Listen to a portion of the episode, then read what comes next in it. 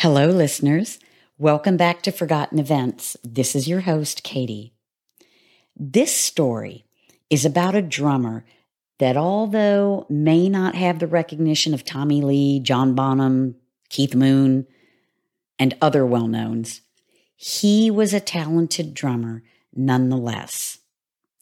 This is a short story for my music lovers out there. This is the story of drummer Gary Driscoll.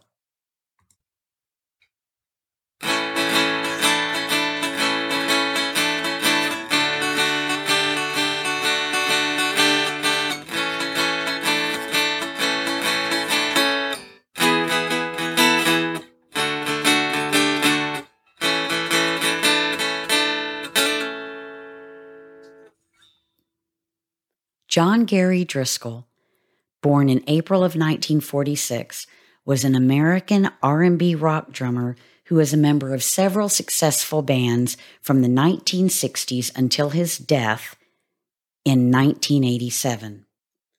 The case surrounding his death has remained unsolved. Although Gary had been a member of the Dick Clark Tour, his entrance into the music world began when he joined Ronnie Dio and the Prophets in June of 1965. Later, the band became known as the Electric Elves, and then the Elves, and then finally Elf in 1969. The reason behind the constant shortening of the name was simply a way to gain more recognition. Eventually, the band would be discovered by Deep Purple bassist Roger Glover, who went on to produce two of Elves' studio albums. The band had produced three albums in total. Glover was inducted into the Rock and Roll Hall of Fame in April of 2016. Elf would disband in 1975 when Gary Driscoll, Ronnie Dio, Mickey Soule, and Craig Gruber were recruited by Deep Purple guitarist Ritchie Blackmore to form the rock band Rainbow. Hits from Rainbow were Stargazer, Gates of Babylon, and Man on the Silver Mountain, just to name a few. Those were in the top 10. Ritchie was one of the founding members of Deep Purple. He is often noted for his classically influenced solos. And I should point out that as a band member of Deep Purple, he too was inducted into the Rock and Roll Hall of Fame in April of 2016.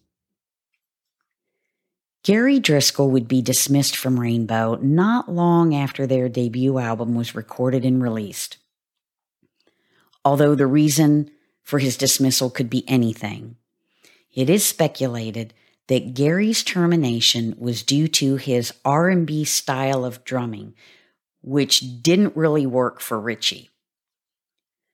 Driscoll would eventually be replaced with Cozy Powell. For those that are not familiar, Cozy was a British hard rocker, more along the lines of what Ritchie was looking for in a drummer. It is hard to confirm whether or not Driscoll left on good terms, bad terms. One can only believe that this was not a welcome departure. Driscoll would go on to play in the band Dakota, from 1978 until 1980, which is prior to starting Bible Black. Bible Black was an American band created by Driscoll and Gruber. Others that joined Bible Black were future Blue Cheer guitarist Duck MacDonald and also singer Jeff Fenholt.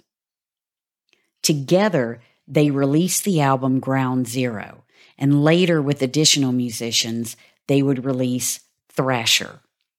Unfortunately, both albums failed to produce much revenue for the band. They just were not a hit. Driscoll would have to find a day job as a tile installer and would make some extra money on the side as a fill in musician.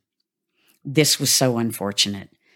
If you've ever heard him play, you would understand.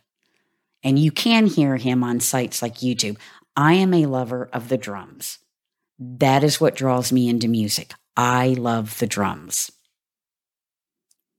It was rumored that Jeff Fenholt claimed that Driscoll was going to be his drummer for his upcoming album. No one can confirm that, and clearly that never came to be. Because in June of 1987, Driscoll was found dead in a friend's home in Ithaca, New York, at the young age of 41. What a terrible waste. And this was a brutal, brutal murder. I will spare you the gory details, but believe me, this was a brutal murder. It remains unsolved with no apparent motive, although it is rumored to have been drug related, and also some of his band members believe it had to do with a satanic cult. So those are the two theories. There was a man initially arrested for the crime, but he would be acquitted at his trial.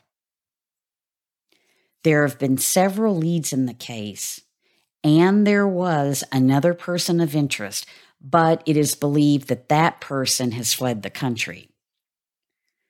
We may never know what happened to Gary 33 years ago. Thank you for tuning in to Forgotten Events.